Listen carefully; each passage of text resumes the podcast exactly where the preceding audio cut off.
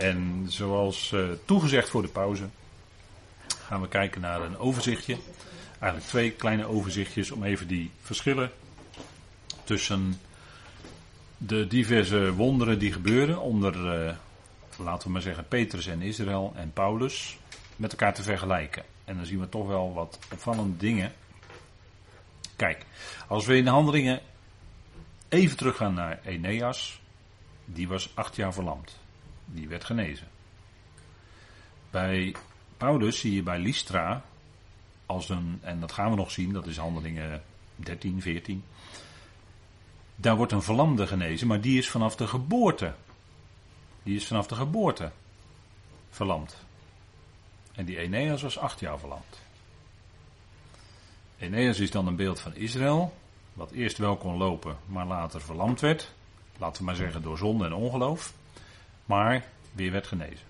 Bij Lystra was de verlamde van de geboorte. En is dat niet een uitbeelding van de mensen uit de natie, die eigenlijk van meet af aan niet geloven of niet kunnen wandelen, niet kunnen lopen. Nee, die zijn van, van begin af aan niet in staat om, want die kennen de woorden van God niet. Dan zien we significant verschillen. Bij Petrus, het koninkrijksevangelie deed opstaan, Dorcas. We lezen dat Dorcas opstond. Maar bij Paulus was het die verlamde in Lystra, die sprong op en die kon wandelen. Dat is meer. Dus dat, wil, dat heeft al iets in zich dat onder de genade er meer is. En meer kan. Kijk, van Petrus wordt gezegd, de handelingenlijn, de gelovigen daar, van de besnijdenis. Daar wordt door hè, Petrus, Jacobus gezegd, dat het uh, ijveraars zijn van of voor de wet. Ijveraars van de wet. Bij Paulus lezen we over de vrijheid in Christus onder de genade. Vrijheid in Christus onder de genade. En dat is heel anders dan na zoveel jaar, hè, dat lees je dan in Handelingen 21, 2021, als Paulus dan in uh, Jeruzalem komt, dan wordt er tegen hem gezegd door Jacobus, zie hoeveel tienduizenden er gelovigen zijn en ze zijn ijveraars van de wet. Terwijl de vrijheid in Christus onder de genade zo heel anders is. En brengt je ook verder, want wat gebeurde er onder met die gelovigen uit de besnijdenis? Die stonden toch nog deels onder de wet, om het zo maar te zeggen. Die bleven stilstaan. Paulus moet van hen zeggen, in Hebreeën 6, jullie hebben nog nodig de eerste beginselen van het onderwijs te leren. Jullie zouden eigenlijk al zelf leraars moeten zijn. U weet wel, hè, dat laatste stukje van uh, Hebreeën 5 en het begin van vers, hoofdstuk 6. Ze bleven stilstaan, ze kwamen niet verder. En wat lezen we bij de apostel Paulus? In de tweede Korinthebrief bijvoorbeeld. Ze gingen onder de genade van heerlijkheid tot heerlijkheid. Daar kwam steeds meer bij. En ze konden groeien in de genade en groeien in geloof. Groeien in erkenning. Erkenning van God. En natuurlijk ook de erkenning van de liefde van God. Dus dat zijn opmerkelijke verschillen. Als je kijkt naar Eneas Dorcas aan de ene kant en wat gebeurde bij Paulus aan de andere kant, bij die verlamde. En dan is er nog een verschil. We hebben nog een rijtje verschillen als we kijken bij die opwekking van Dorcas uit de dood. En we kijken op een gegeven moment als de apostel Paulus door zijn toedoen ook opwekking uit de dood meemaakt. En dat is een tweede serie verschillen. En dan sla ik even om naar de volgende dia.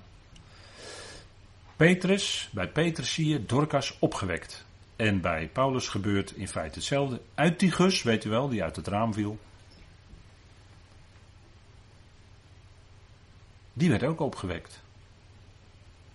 Kijk, en dan zien we bij Dorcas, en dan komen we even terug op die goede werken. Bij Dorcas zou je nog kunnen zeggen, zij had heel veel goede werken gedaan. En op, mede op basis daarvan zal Israël, de gelovige uit Israël, heilig uit Israël, ook deel hebben aan het koninkrijk. Heeft te maken met goede werken doen. Jacobus weet u wel, die zegt, toon mij uw geloof uit uw werken en je bent gerechtvaardigd. Maar dat zei hij en haalt hij aan Abraham als voorbeeld nadat Abraham besneden was. En dan, dat is een hele andere fase in het leven van Abraham, die ook typologisch verwijst naar andere dingen. Want voor ons, gelovig uit de natieën met het evangelie van Paulus, wordt Abraham voorgesteld als degene die nog onbesneden was. Onbesneden was. Denk aan de Romeinen 4, zegt Paulus expliciet. Hè? En geloofde God gewoon op zijn uitspraken. Er was geen enkel. Hij keek omhoog naar de sterren en hij kreeg te horen: Zo zal je nageslacht zijn.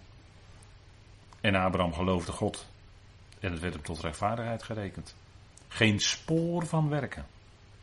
Dus wel degelijk spreken Paulus en Jacobus heel anders over rechtvaardiging. En dat klopt ook precies, want Jacobus schrijft aan de twaalf stammen in de verstrooi. Het schrijft aan de twaalf stammen. En Paulus schrijft aan in feite alle naties, alle gelovigen uit alle naties. Voor zijn tijd. De tijd van de genade. Dat, dat zijn gewoon, je moet letten op het adres op de envelop. We hebben ook trouwens over brochures gesproken. We hebben een heel fijne brochure van het adres op de envelop van broeder nog. Als u die nog niet heeft, het is zo wezenlijk dat u dat goed beseft. Hè? Aan wie is nou op een gegeven moment iets geadresseerd? En wie is de schrijver? Dat is heel erg belangrijk in de schrift. En als jij zegt, dan denk dat het niet belangrijk is, dan zou ik zeggen, bestel die folder dan, het adres op de envelop, en ga aan de hand van wat daarin allemaal verteld wordt, waarin de schrift wordt uitgelegd, hoe het zit. En dan wordt het duidelijk, denk ik. Want die twee verschillende lijnen in de schrift, dat is zo ongelooflijk belangrijk. En anders kom je in de verwarring en dan kom je niet meer uit die verwarring hoor. Kijk, de schriften die spraken over de wonderen en tekenen en dat gebeurde ook, dat gebeurde ook. Kijk, Dorcas werd opgewekt en zij is dan een uitbeelding eigenlijk van de rechtvaardigen die opstaan aan het begin van het koninkrijk. En wanneer is dat? Dat is als de Heer zijn voeten heeft gezet op de Olijfberg. Dat is direct na de grote verdrukking. 12, na die 1260 dagen grote verdrukking. Dan komt hij en zet zijn voeten op de Olijfberg. En 75 dagen daarna is de opstanding van de rechtvaardigen. En Daniel spreekt dan over 1335 dagen. Dat is gerekend vanaf het midden van die laatste jaarweek van Daniel 9. En wilt u dat verder wat uit, verder uitgediept, dan verwijs ik natuurlijk naar de studies van Daniel en de recente studie van de laatste dagen. Daarin wordt het met een tijdbalkje wordt het nog eens even uit de doeken gedaan. En dat is altijd verhelderend, daar ziet u het ook voor ogen. Hè? Maar 75 dagen na het begin van, hè, in feite van het begin, een, een eerste begin van de duizend jaren. 75 dagen daarna heb je de opstanding van de rechtvaardigen. En daar zullen, zal Dorcas ook op staan. En zij was daarvan ook een type. En ze werd overdag opgewekt. Dus even, gaan we even iets, ietsje verfijnen. Ze werd overdag opgewekt. Dat is een uitbeelding van dat het koninkrijk al aangebroken is.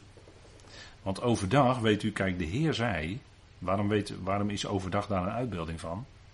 Nou, de Heer Jezus die zei in Matthäus 24.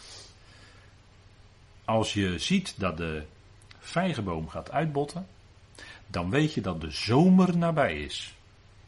En als de zomer nabij is, nou, dan staat de zon hoog aan de hemel hoor. Zeker in het Midden-Oosten, daar in Israël, dan is het bloedheet overdag. Dan kan je beter overdag niet, dat deden wij wel, maar dat kan je beter niet doen. Overdag in juni op de Olijfberg gaan, dan is het heel erg warm daar hoor. En er staat de zon hoog aan de hemel, dan is er ook veel licht. Maar goed, de, de zomer, dat wil zeggen dat de zon de zon is daar dan, dan is het dag. En in de dag, vroeg in de dag, staat Dorcas op, zou je kunnen zeggen. Maar het is overdag. Kijk, en toen Uitigus werd opgewekt, en ik weet niet of we daar nog aan toe komen, want dat is handelingen 20, 21, die koers in Troas. Die, was, die werd s'nachts. Want Paulus die ging spreken s'avonds. En hij deed het natuurlijk helemaal niet goed. Hij sprak veel te lang. Veel te lang. Dus die uitergus die viel in slaap. En die viel zo uit het venster, die viel zo uit het raam van drie hoog. Ja, dan, dan ben je dood. En nu werd hij opgewekt, hè, dat was het geweldige van die geschiedenis. Hij werd door, door uh, Paulus werd hij opgewekt. En dat was s'nachts. En dat is eigenlijk een uitbeelding van het feit dat die. Want er komt nog een vroegere, laten we zeggen, voor de wereld en voor Israël een geheime opstanding. Dat is de opstanding bij de bazuin van God. Die de overleden gelovigen van het lichaam van Christus zullen meemaken.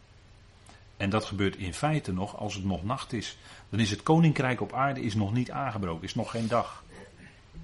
En is de opwekking van Uitigus dan niet een type daarvan?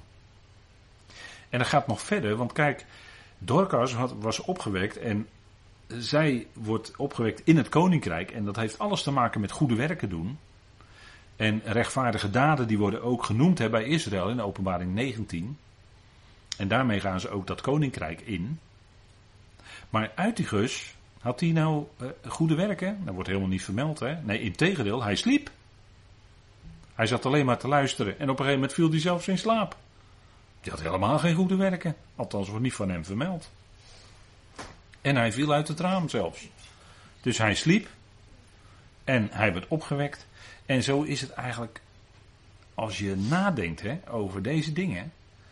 Dan zie je dat. Wat Paulus dan zegt. Want ik heb deze dia aangehaald. 1 Thessalonicense 5 vers 10. Daarin zegt Paulus. Of wij nu waken of slapen of ingedommeld zijn. Wij zullen met hem leven. Dus zelfs als dat evangelie van de apostel Paulus. Het, het is mogelijk dus, hè, uit die gus, dat je daarbij in slaap valt als je dat hoort. Of indommelt als gelovige. Ook, eh, bedoelen we ook geestelijk gezien natuurlijk. Hè. Maar nochtans, nochtans, zul je dan op het moment dat die bazuin gaat, zul je opgewekt worden. Zul je erbij zijn. Zul je die bazuin horen. Ook al was jij geestelijk gezien in slaap gevallen. Kijk, dat is nou genade. Het heeft totaal niet te maken met onze eigen werken. Het moment van de bazuin van God. En dan zeggen we ja, dat is een beslissend moment. Zeker, zeker, zeker. Dat gaat ook blijken. Dan gaat het allemaal blijken natuurlijk. Hè. Maar of wij nou waken, of wij nou slapen of ingedommeld zijn, wij zullen met hem leven. Want die redding is niet afhankelijk van onszelf. Dat zegt Paulus er daar ook bij. Hij zegt nee, die redding is door onze Heer Jezus Christus. Dus niet door jouzelf of door jouw goede werken. Dat heeft, heel, dat heeft helemaal niets mee te maken. Met dat moment. En dat is geweldig, hè? dat is nou genade. En ik denk dat als u dat hoort, dat u daar weer blij van wordt. Tenminste, ik heb het wel. Als ik dat weer lees, zulke woorden, dan, dan word je weer blij van binnen. Dan denk je van ja, Heer, het is genade. En je kent je eigen tekorten. Maar die tekorten zullen niet in de weg staan om je te roepen als de bazuin klinkt. Kijk, dat is nou geweldig. Hè? En kijk, die goede werken natuurlijk, Titus spreekt daar toch ook over. Hè, dat we, uh, en er wordt het woord volk ook gebruikt, hè, maar dat is dan natuurlijk uh, in een bepaalde beeld gesproken. Dat wij als het ware om de Heer heen zijn en dat we eh, vol ijver bezig zijn met goede werken. Niet omdat we iets willen verdienen of dat we iets willen presteren of dat we voor elkaar goed willen lijken omdat wij toch zoveel goede dingen doen. Daar gaat het natuurlijk helemaal niet om. Er zijn veel gelovigen die in stilte heel veel goede werken doen. Maar die doen dat in stilte. En die doen dat met God. In afhankelijkheid van de Heer. En het hoeft verder niemand te weten. Prima. En ik denk dat dat eh, iets is wat, uh, wat we. Je moet je ook elkaar nooit aankijken op. Want je kijkt toch altijd als, naar medegelovigen een heel klein beetje op een afstand. En natuurlijk een aantal gelovigen ken je van een stuk dichterbij. Maar ook heel wat gelovigen ken je een beetje op een afstand. En dan kun je heel snel afvragen, ja, wat zou die nou doen of wat zou die nou doen? Hebben we toch eigenlijk niet zoveel mee te maken. Het is toch een zaak van die gelovigen en de Heer. En de Heer werkt door die gelovigen heen ook die goede werken wel uit. Want het zijn die goede werken die Hij tevoren gereed gemaakt heeft, op wij, opdat wij daarin zullen wandelen. En als je die goede werken kunt doen, nou dank de Heer ervoor, want Hij geeft je daarvoor de kracht. Zonder Zijn kracht zou je het ook niet kunnen.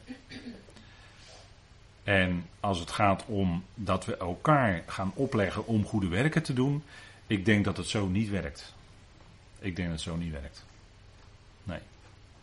Want dan ga jij het doen omdat die ander naar jou kijkt, die zegt jij moet dat en dat gaan doen. En dan ga jij het doen en dan kijk je naar die ander, doe ik het goed genoeg? Ja, misschien nog net niet, ik moet toch nog wat meer doen, toch nog meer, nog meer.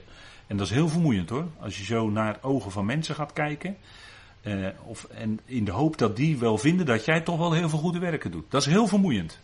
En dan gaat op een gegeven moment gaat het ook spaak lopen. Nee, het gaat erom, kijk, de Heer brengt op jouw weg dingen. En dat kun je doen. En dan weet je, nou, de Heer brengt het op mijn weg. En dan is het ook goed, dan doe ik het ook. En ik zeg niet dat het altijd makkelijk is. Het kan ook wel eens zijn dat het dingen zijn die je heel moeilijk vindt om te gaan doen. En toch brengt de Heer het op je weg. En dan kun je gaan in afhankelijkheid van Hem. En dan merk je gaandeweg dat Hij het doet. Dat Hij die kracht geeft. Zo werkt het, hè, denk ik. En dan wordt er gesproken, inderdaad bij Paulus, zeker over goede werken. Er wordt zeker over goede werken gesproken. Natuurlijk, natuurlijk. Maar dat is andersom, hè. Dat is het resultaat van het feit dat je als gelovige bent. En dan doe je goede werken. En dan doe je dat in genade. Niet om iets te verdienen bij de Heer, helemaal niet. En je zult verbaasd staan, straks bij de Bema, wat hij jou aan loon, loon gaat geven. Want er wordt wel degelijk in verband met de Bema gesproken over loon. Alleen wij denken daar zo aards over altijd. Vanuit ons eigen denken, vanuit ons eigen. Nee, de Heer zal ons belonen en dan zullen we zeggen: Ja, maar Heer, u heeft dat mogelijk gemaakt. Aan u alle eer. Dat ik dat heb kunnen doen, dat was, dat was de kracht die u gaf. En zo is het ook. dan is bij de Bema, nou, nou en of, dan is alle eer aan de Heer hoor. Dat is helemaal niks van onszelf dan. En daar zullen we heel blij mee zijn dat we dat kunnen beleiden. We gaan verder en nu gaat Petrus, die gaat van Job, Joppa, dat is hier in het Engels dan gezegd, van Javo of Jaffa, gaat hij naar Caesarea. En dat is een markering in de geschiedenis, zoals die in handelingen staat genoteerd. Petrus die gaat naar Caesarea toe. En in Caesarea komt hij terecht bij iemand. We gaan lezen. Handelingen 10. Een uh, markant hoofdstuk. En ook, uh, ja, ik, ik wil niet zeggen een omstreden hoofdstuk. Maar wel, uh, ja, waar, waar wat meningen misschien over wat uiteenlopen. Maar goed, we gaan maar kijken wat er staat. Handelingen 10 vers 1. Een zekere man nu in Caesarea met de naam Cornelius, een hoofdman over 100 uit de cohort, uit het cohort dat de Italiaanse genoemd wordt. Daar gaat het over. Petrus gaat, nu gaat de geschiedenis een wending nemen. Cornelius, Petrus is daar nog niet, maar hij wordt daar naartoe geroepen, naar die Cornelius. En die woont in Caesarea. En het woord Caesar, dat weet u wel, dat betekent keizer. Dat was de keizerlijke plaats, ook aan de kust. U ziet hier een fotootje van het amfitheater daar.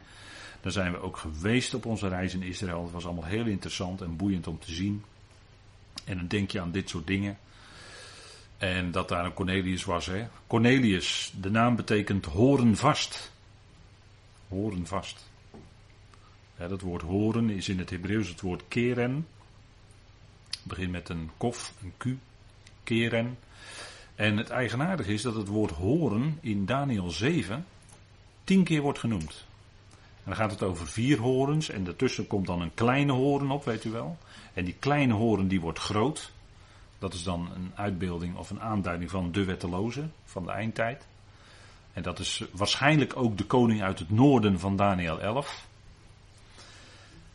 En die wordt groot. En die zal enorme kracht krijgen. Goed, Daniel 7. Verwijs ik u naar de Daniel 7 studies. Cornelius. Hoornvast betekent zijn naam. Cornelius eh, is een naam die nog ook in Nederland wel eens voorkomt. Nou, dan weet u wat die naam betekent. En eh, hij was een hoofdman over 100. Dat is uh, in het Latijn een centurion. het woord cent in het Latijn is 100. De C, hè, als je Latijnse letters uh, getallen doet, de C is 100.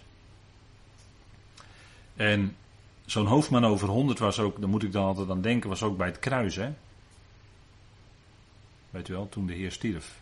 Was daar die centurion bij het kruis. En die zei, toen hij zag hoe de Heer gestorven was, waarlijk, deze was Gods zoon. Die had het door. Die centurion had het door. En hij was uit het cohort. Hè. Een cohort is een bepaalde aanduiding voor een uh, bepaalde groep of troep in die tijd. Troepen hè, had je dan. En een troep, dat was dan kennelijk een, uh, groep van honderd. En dat woord cohort wordt in het Nederlands dan ook soms nog wel eens gebruikt. Hè dat Italiaans genoemd wordt. Dus het was een uh, belangrijk, waarschijnlijk een belangrijk uh, cohort hier. En hij was hoofdman over 100. Nou, die Cornelius, die woonde dus aan de kust. En hij was een godvruchtig en godvrezend man, wordt er in vers 2 van hem gezegd. Tezamen met heel zijn huis. Veel barmhartigheden of aalmoezen. Als u de NCV opslaat in internet, dan zult u het woord aalmoezen daar lezen als trefwoord. En dat is op zich wel, uh, denk ik, een correct trefwoord. Alleen het lijkt mij een wat oud woord, maar goed. Barmhartigheden staat er letterlijk in de oorspronkelijke, of in de Griekse grondtekst. En gevend aan het volk en voortdurend God smekend. En wat blijkt hieruit? Hier blijkt in feite uit dat die Cornelius wordt hier beschreven als een godvruchtig, hè, dus een welvererend hè, betekent. Godvruchtig betekent welvererend. De goede wijze, God vereren. En een godvrezend man, dus hij was godvrezend. Dus hij kende de God van Israël, kennelijk door de schriften. Tezamen met heel zijn huis. En hij gaf veel barmhartigheden aan het volk, dus aan, aan de Israëlieten. En dat was voor, zeker voor Romeinse hoofdmannen, was dat helemaal niet gebruikelijk. Want het was veel gebruikelijker bij de Romeinen, hè, die soldaten enzovoort, en zeker de, de hoofdmannen over die soldaten, om met minachting neer te kijken eigenlijk op eh, die Israëlieten. Maar deze was anders. Deze kende dus die God van Israël en hij gaf notabene allerlei dingen aan die Israëlitische mensen. He, barmhartigheden en gevend aan het volk. En voortdurend God smekend. Dus hij riep de God van Israël aan. En wat is hij hiermee? Want verder wordt er niet zoveel uh, in die zin van hem gezegd. Hiermee is hij een proseliet van de poort. Wat is een proseliet? Een proseliet is iemand die is genaderd tot de God van Israël. Zoals je in die tijd ook proselieten van de gerechtigheid, en die hebben we al lang zien komen, om het zo maar te zeggen, in Handelingen 8, dat was de Uinug uit Kandasee, weet u wel? Of de Kamerling uit Moreland. Dat was, een, dat was hoogstwaarschijnlijk een proseliet van de gerechtigheid. En proselieten van de gerechtigheid die waren besneden. En die namen ook deel aan de ceremoniële gebruiken van Israël. Dus die vierde de feesten mee. Dus die was in Israël gekomen en zodoende kwam Filippus. Toen was hij op weg weer terug uit Israël. Toen was hij, nou, waarschijnlijk was hij een feestwezen vieren in Jeruzalem. En was hij op terug, hè? zo kwam Filippus bij, die kamerling. En predikte hem aan de hand van Jezaja 53, predikte hem dat dat Jezus is, hè? Jezus Christus is. Maar dat was dus een proseliet van de gerechtigheid. Dat is een verschil. Die waren echt veel meer, uh, die, die maakten bijna deel uit van het Joodse volk, om zo maar te zeggen. Bijna deel uit van Israël. En die werden ook geaccepteerd binnen de kringen van Israël. Omdat ze besneden waren, omdat ze die gebruiken meededen. Maar dat was niet zo bij deze Cornelius. Cornelius, die noemden we dan, hè, dat wordt dan zo genoemd, een proseliet van de poort. Dus die stond nog in de poort. Die was niet door besnijdenis en alles toegetreden tot dichter bij Israël, bij het Jodendom. En, want er wordt van hem gezegd, hij is godvruchtig, en dat werd in die tijd ook gezegd van proselieten. Godvruchtig, hè, dus, en welvererend. Godvrezend. Hij smeekte, dus hij bad, aanbad die God van Israël. Hij kent Yahweh als de God van Israël. Dus daarmee had hij dus ook de afgoderij verlaten. Want die Romeinen kennen natuurlijk heel veel uh, goden. Die hadden een heel pantheon, net als de Grieken. Alleen ze noemden ze anders, maar het waren in feite dezelfde. Jupiter is, uh, Zeus is dan Jupiter bij de Romeinen, enzovoort, enzovoort. Maar dat had, dat had hij dus allemaal verlaten, die afgoderij. En hij had zich, hij was genaderd tot de God van Israël. Hij had die schriften van Israël leren kennen. En daardoor had hij gezien, ja, dat is de ware God. Hij had het erkend. Hij was niet besneden. En er staat ook niet dat hij zich aan ceremoniële wetten hield. En daarom, om die reden, om die reden, beschouwden de Joden deze mensen als Cornelius, proselieten van de poort, uh, op een afstand. Ze hielden ze op een afstand. En ze, ze achten ze nog steeds als de Goyim. En ze wilden dan ook niet bij hem binnenkomen, niet bij hen thuiskomen. Terwijl het toch proselieten waren. Want ze waren toch, hij was toch nadrukkelijk bezig met die God van Israël. En hij deed goede dingen voor de Joodse mensen, met de Israël, Israëlieten. Dus dit was een proseliet. Daarmee, daarmee was Cornelius dus niet een pure heiden die ongelovig was. Nee, nee, nee, nee. Nee, er was wel iets van geloof, want hij erkende die God van Israël. Hij kende, hij kende Yahweh. En er was ooit een, uh, heb ik wel eens vaker genoemd die naam, maar dat was uh, een, een, beroemde geschiedschrijver binnen de Rooms-Katholieke Kerk. Dat was bisschop Baronius. En die heeft nadrukkelijk hierover geschreven. Die heeft gezegd, kijk Cornelius, dat was een pure heiden. En door de prediking van Petrus kwam die tot geloof. Nou, dat is, dat is gewoon niet waar. Dat is niet waar. Want hij was al genaderd tot die God van Israël. Hij was een proseliet. Dus dat lag wel bepaald anders. En wat predikte Petrus aan hem? Hij predikte de prediking van het koninkrijk. Maar de prediking van het koninkrijk hield in berouw hebben, tot bekering komen. Maar dat was bij die Cornelius al gebeurd. Die was al tot ommekeer gekomen, die had zich al gewend tot de God van Israël. Dus hij, Petrus kwam niet bij een pure heiden die afgodendienaar was. Nee, hij kwam bij een proseliet. Dat is een heel belangrijk punt hoor. En daarmee ben ik het oneens met de uitleg van die bisschop Baronius, die door anderen wordt gevolgd. Daarmee ben ik het oneens, omdat heel duidelijk uit de beschrijving hier blijkt dat het hier gaat om een proseliet. En bij, als Paulus later in Handelingen 13 komt bij Sergius Paulus en predikt en die komt tot geloof, dat was een pure heiden. Dat was geen proseliet en die komt op de prediking van Paulus tot geloof. Dat is heel wat anders. En het punt is dat hier gebeuren ook bijzondere dingen. Peters moet zelfs nog overtuigd worden, maar dat gaan we zien. Die Cornelius, die was voortdurend God aan het smeken. En er komt een dag dat, er, dat hij een gezicht ziet. Nam duidelijk, hè, handelingen 10 vers 3.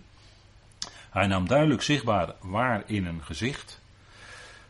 dat, was, eh, dat hebben we gezien hè, onlangs. Eh, verschil tussen, dat weet u nu, eh, verschil tussen een optasia en een horama. Dat hebben we bij Efeze besproken. Dat weet u, dit was een horama, om het zo maar te zeggen. Dus hij zag iets wat een duidelijk effect op hem had. er kwam echt een boodschapper bij hem. Terwijl bij dat andere hebben we gezien dat men dan een visioen krijgt. Bijvoorbeeld de Heer met Mozes en Elia in het koninkrijk. En dat is dan een optasia. Dus dat is wat anders. Hier komt die boodschapper duidelijk bij hem en het was het negende uur van de dag, alsof het omstreeks het negende uur van de dag was. En nam een boodschapper van God waar, binnenkomend bij hem, en zei tegen hem: Cornelius. Hij werd nadrukkelijk via die boodschapper door God bij de naam genoemd. En dan had hij natuurlijk volle aandacht. En het was een bijzonder iemand natuurlijk. Hè? Cornelius was niet zomaar iemand, het was een centurion. Dus dat was, dat was een bepaalde behoorlijke positie binnen het Romeinse, om het zo maar te zeggen, binnen het Rijk van Rome. En zodoende moest die boodschapper van God bij hem komen en hem iets duidelijk maken. Het was het negende uur van de dag, hè, smiddags om drie uur. En eh, daar wordt ook wel gezegd dat het misschien wel iets te maken had met de tijd van het avondoffer of het middagoffer, dat weet ik niet. Daar wil ik even af zijn. Maar het negende uur van de dag, dat doet natuurlijk ook denken aan de kruisiging van onze Heer. Hè, die op het negende uur van de dag stierf. En daarna, voordat het avond inviel, in het nieuw uitgehouwen graf werd bijgezet. Was ook het negende uur van de dag. Maar goed, die boodschapper van God kwam bij hem. En hier zien we ook duidelijk dat het een hemelse boodschapper is. En dat wordt ook zo duidelijk gezegd, hè? een boodschapper van God die ineens bij hem komt en hem duidelijk maakte, Cornelius. En waar, waar is dit nu een, een vervulling van? Hè? Want kijk, koning, toen koning Salomo eh, bij de tempelwijding hè, dat gebed uitsprak, toen bad hij ook iets bijzonders. En dat zien we hier gebeuren in feite. En dat is 1 Koningen 8. Gaan we even met elkaar opzoeken. 1 Koningen 8. En dan vanaf vers 41.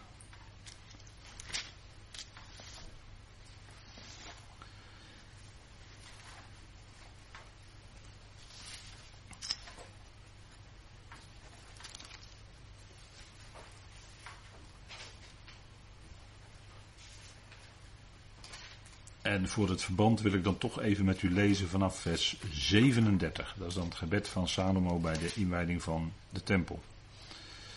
En dan staat hij voor het altaar, staat er in vers 22, van de Heer tegenover heel de gemeente van Israël. Spreidde zijn handen uit naar de hemelen. Hè, dat is een gebruikelijke manier om te bidden.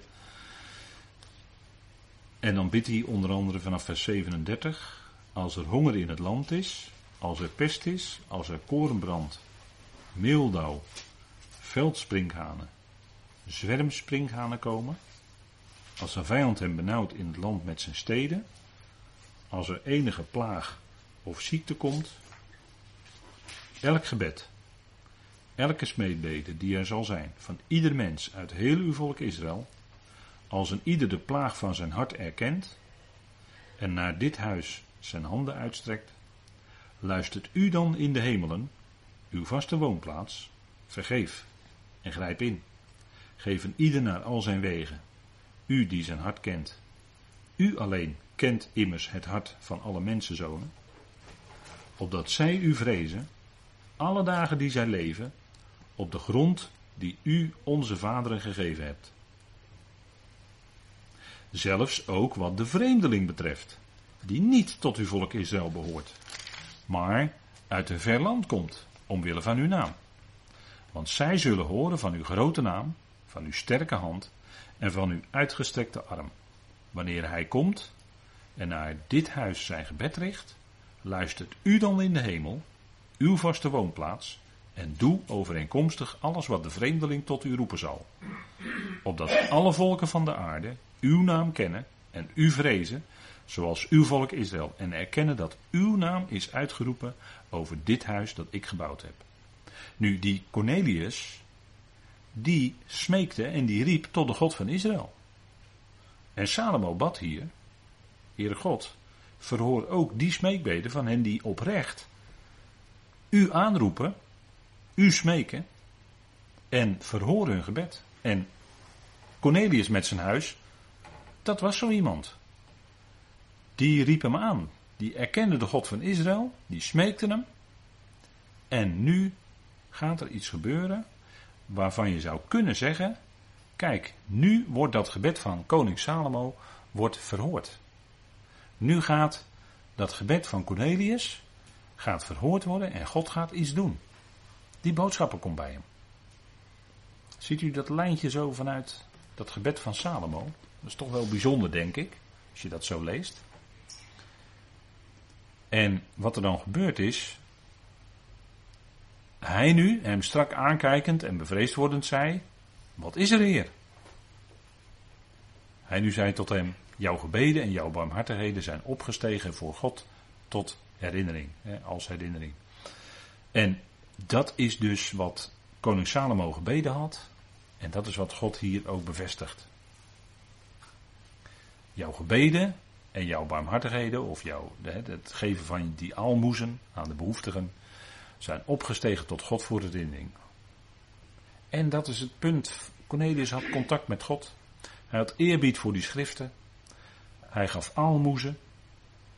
En nu kwam die. Nu zou die koninkrijksproclamatie, zou je kunnen zeggen, van Petrus gaan komen. Dat was in feite waardoor Cornelius dan die God van Israël nog beter kon leren kennen. En ook die zoon van God, uiteraard, hè, de Heer Jezus Christus. En nu, zegt die boodschapper tegen hem, zend mannen naar Joppe en zend om een zekere Simon, die als Petrus aangeroepen wordt. En nu moest Petrus komen. Mannen gingen naar Joppe toe, waar Simon bij Simon de leerlooier verbleef. En natuurlijk, kijk, die Simon als leerlooier, leer werd uh, ook gebruikt, hè, uh, huid van dieren werd ook gebruikt om, uh, om op te schrijven. En dat bleef dan heel lang goed. Hè, perkament was ook zo'n middel waarop geschreven werd, waarop de schriften geschreven werden, maar dat bleef minder lang goed. Leer is nog vaster. Hè. Als je iets hebt, bijvoorbeeld een, een boek of een bijbel met een leren, echt leren omslag, dan blijft dat lang goed. En dat, dat die, het geschrevene wat op, de, op leren hè, huiden werd geschreven, dat, dat bleef vast. En daarin, ziet iets, daarin zie je iets van waar die Simon nou mee bezig was. Die was met zulke dingen bezig.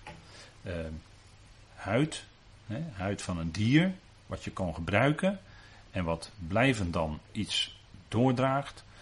Dat is wat je bij Petrus ook ziet, die ook als de horende, als degene die als een duif, hè, Simon Bariona, zoon van een duif, erop uitgestuurd wordt door de Heer. En diegene bereikt die aan het uiterste van het land is. En die ook op de rand staat eigenlijk van het volk Israël. Want dat is een, soort dubbel. niet alleen bevond ook die Cornelius zich aan de zeekust. dus aan de rand van, op de rand van Israël en de volkeren. Maar ook geestelijk gezien was hij daar. Hè. Hij was een proseliet van de poort. En hij stond al ergens op de drempel om verder te naderen tot die God van Israël. Om deel te kunnen krijgen aan het koninkrijk. Want ook de volkeren, de heidevolkeren, zullen ook een positie krijgen in dat koninkrijk. Die zullen delen, als zij deelnemen aan de feesten enzovoort. Ze moeten drie keer per jaar dan optrekken, onder andere om het Lovittefeest te vieren. Doen ze het niet, dan staat hun mogelijk honger te wachten. Maar doen ze het wel, dan zullen ze delen in de zegeningen die God via Israël geeft. En dat is wat Cornelius als een type daarvan zou je kunnen zeggen, hè, van hoe die volkeren die gezegend worden in het koninkrijk zullen zijn. Dat is wat die Cornelius dan ook overkwam. Hij is niet voor niks hoofdman over 100. En 100 in de schrift heeft ook iets te maken met dat het woord van God in je vervuld wordt. Het woord van God is altijd tien, de tien woorden. En als dat vervuld wordt met geloof in het hart, dan is dat in feite 100, hè, want vervulling is vermenigvuldiging. Als het vervuld wordt in het hart, heeft het te maken met 100. 100 heeft iets te maken met dat koninkrijk. Dan is de vervulling daar. Dan ben je voorbij het gericht. Want de 9 en de 90 staat voor het gericht. dat zit allemaal in die getallensymboliek. Moet u dat boek van Bullinger maar dus op naslaan. Getallen in de Bijbel dat zijn toch bijzondere dingen. Er staan niet zomaar getallen in de Bijbel. Nee, dat heeft natuurlijk allemaal zijn betekenis. En vandaar dat de Heer ook sprak in de gelijkenissen van het koninkrijk van de hemelen. Dat er dan vrucht zou komen op de akker. Deels 30, deels 60 en deels 100 fout. Dan heb je het koninkrijk. Hij sprak over die verborgenheden van het koninkrijk. En wat verborgen was, en wat in feite voor de mensen nog verborgen is, is ook het punt van de opstanding. Daarom gebeurde dat ook in een opperzaal. En je ziet steeds als dat ging gebeuren, dan moesten de andere mensen weg. Dus er moest iets gebeuren wat in feite in het geheim of in het verborgene plaatsvond, namelijk opstanding uit de dood. Zo werd de Heer, toen de Heer opstond uit de dood, waren de vrouwen en de mannen, die waren te laat bij het graf. Hij was al opgestaan, hij was al weg. En dat gebeurde dus ook in het verborgene, want de opstanding uit de doden, dat is iets wat zich aan de meeste mensen onttrekt. Hè? Dat is iets bijzonders. Natuurlijk, iedereen zal opstaan op de laatste dag hè? Op de, bij de Witte Troon. Natuurlijk, dan staat iedereen op.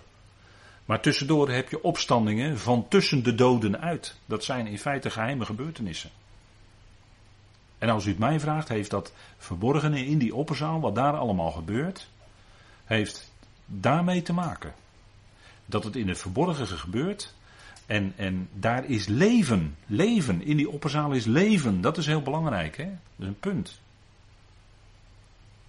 toen de Heer te midden van zijn discipelen kwam, ging het om leven. Want toen hij in zijn opstanding te midden van die discipelen kwam in die opperzaal, wat zei hij toen, zeggen ze? Hij blies op ze.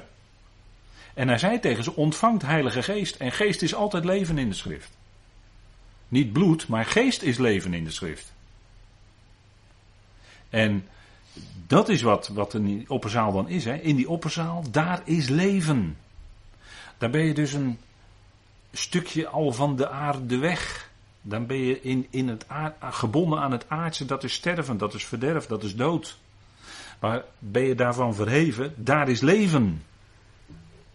Dat wil dat ook zeggen, als u het mij vraagt, zo'n opperzaal dat, zijn, dat zijn van die dingen, daar moet je opletten. Waarom gebeurt het in de opperzaal? Waarom gebeuren die dingen daar?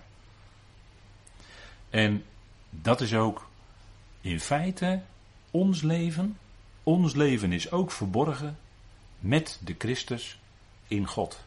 Dat is dat verborgen leven. En is die opperzaal niet ook een beetje daar een uitbeelding van? Ons leven, wat we in ons hebben, dat kunnen mensen aan de buitenkant niet zien op het eerste gezicht. Want het is verborgen leven.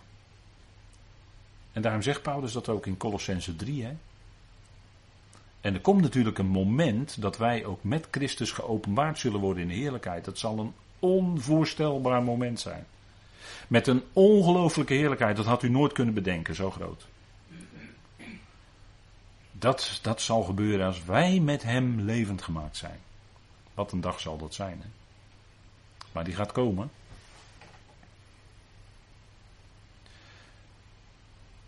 En dan in Handelingen 10, vers 6 keren we terug even naar Deze wordt geherbergd bij een zekere Simon, wordt van Simon Peters gezegd.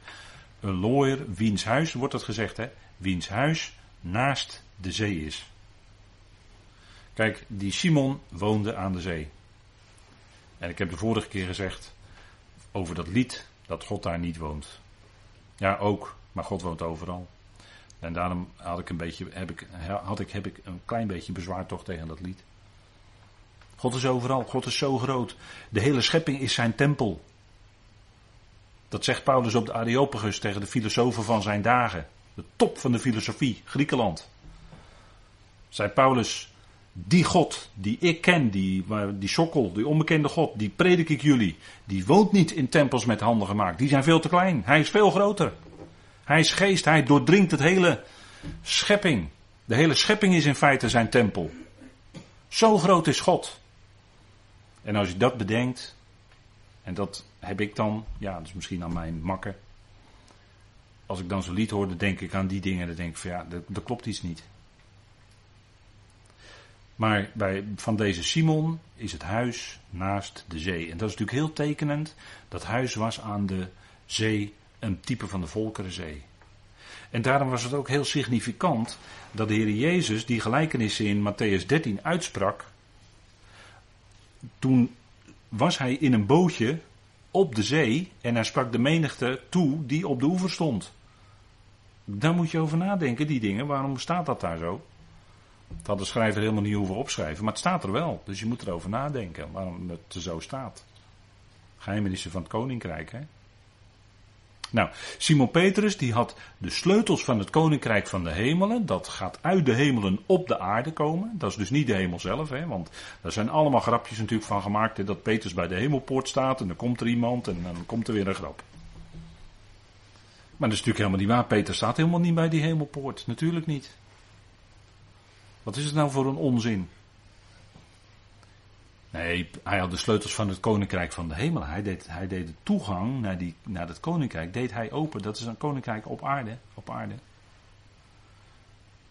En Petrus en de andere apostelen, die riepen de ecclesia van God, de ecclesia van God, voor het koninkrijk. Dus de koninkrijksecclesia, zeggen we dan. Dat was de roeping om dat te doen. Toen nu de boodschapper wegging, handelingen 10 vers 7, die met hem sprak, riep hij twee van de huisknechten en een godvruchtige soldaat van hem, die met hem aanhielden. En alles aan hen uitgelegd, vaardigde hij hen af naar Joppe. En het woord afvaardigen is eigenlijk het woord apostelen, hè, dat is in het Grieks het woord apostello. En dat hebben we dan in het Nederlands eh, als Grieks woord als apostel. Maar dat betekent eigenlijk afvaardigen. Ze werden afgevaardigd om dat te gaan doen daar. En opnieuw twee, hè, u ziet dat opnieuw hier twee daar naartoe gaan. Hè, de dubbele getuigen. En uh, ja, misschien heeft het ook wel iets te maken met een dubbel deel. Wat voor de eerstgeboren is. Dat zou ook nog kunnen. Maar twee van die huisknechten en een godvruchtig soldaat. En ze stuurden naar Joppe, naar die mooie plaats aan de zee. En Petrus die zou naar Cornelius toe gaan. Nu, in de volgende morgen, gaan we naar vers 9. Terwijl die onderweg waren en de stad naderde, ging Petrus omhoog het dak van het huis op om te bidden. Omstreeks het zesde uur van de dag.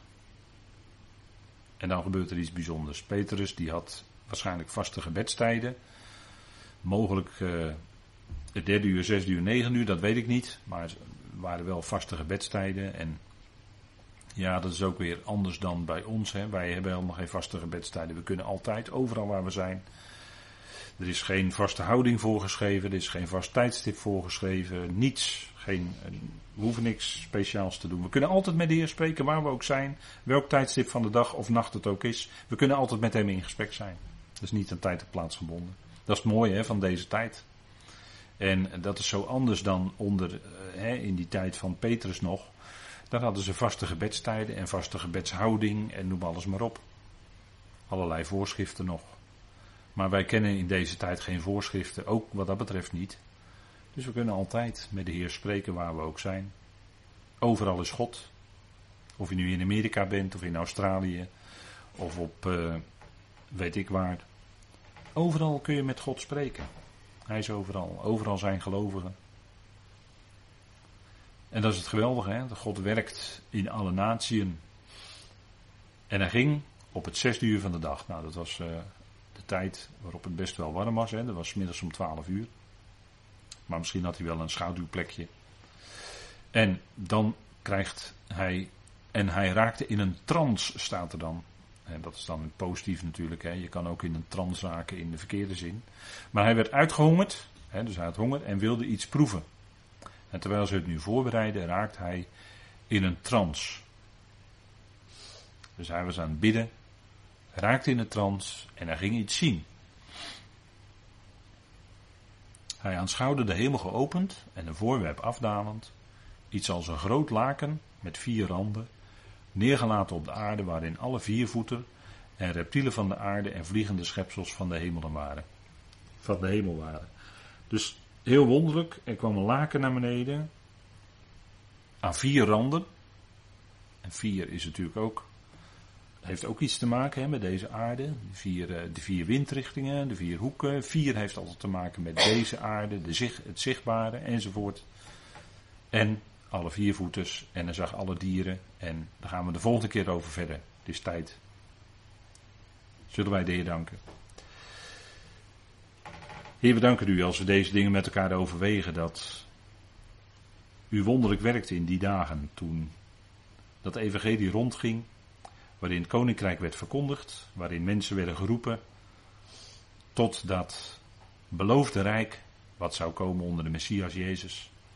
We danken u, Vader, dat u het zo werkte in die tijd en dat we ook zien hoe de opdracht aan de, de discipelen vervuld werd. Dat Petrus komt aan de uiterste van het land om die sleutelfunctie te vervullen. Mensen te roepen tot het koninkrijk mensen uit te roepen. Vader, dank u wel dat we deze dingen met elkaar mogen zien. En dank u wel dat u ons een hoge roeping geeft. En dat wij luisteren naar, in het bijzonder naar wat apostel Paulus ons vertelt in zijn brieven. En dat is heerlijk, dat is geweldig. Dat geeft vol uitzicht op een heerlijke toekomst. Die u heeft weggelegd. Niet alleen voor de gemeente, maar ook voor Israël en de volkeren. We danken u dat allen zullen delen in dat heerlijke. U bent de redder van alle mensen, Vader. We danken u daarvoor. We danken u dat u dat ook deed rondgaan in die dagen. Dat u redder bent. En dat we altijd op u aan kunnen. Wat ook gebeurt. We zijn in uw hand, voor uw rekening. Vader, dank u wel dat we zo dit moment van u mochten ontvangen. En weer een stap konden zetten. We danken u voor de toekomst die wacht. We danken u voor het feit dat u ook in de nacht bij ons bent. We verhelen ons ook voor u, bij u aan voor de komende dagen. Wees ons genadig nabij in alles wat we mogen doen. En mogen we op u gericht zijn tot eer van uw leven. En dank u wel dat u ook bij hen bent die het moeilijk hebben op dit moment, die gebukt gaan onder verdriet of beperkingen, lichamelijk lijden pijn hebben. Vader, u kent de omstandigheden, u weet van ieders leven. En dank u wel, zoals we ook lazen, dat u alle harten kent van alle mensen. Vader, zo groot bent u. We danken u daarvoor dat u ook ons hart kent en dat u zelfs meer bent dan ons hart. Dat u zorgt voor degenen die ons lief zijn. Dat u degene bent die draagt. Vader, wees zo genadig nabij en we danken u voor dit moment wat u wilde geven. Dank u voor de mogelijkheden die we hebben om ook uit te zenden. We bidden u dat het woord van u, Heer, snelle voortgang mag hebben. Dat het verheerlijk mag worden bij de mensen die het ontvangen, dat ze u verheerlijken daardoor. En dat we bewaard worden voor de boze en de onvaste mensen. Vader, dank u wel dat u ons op die weg zet. En vader, mogen we mogelijkheden zoeken. En dank u wel dat we die ook soms vinden om dingen verder te kunnen verspreiden. Het zij via materiaal, het zij via kanalen. We danken u dat u dat geeft. We bidden u dat het er meer mogen worden. We danken u voor uw goedheid en trouw. Voor alles wat u in genade schenkt. Vader, daar bid u en daar dank u voor. In die machtige naam van uw geliefde Zoon, onze Heer Christus Jezus. Amen.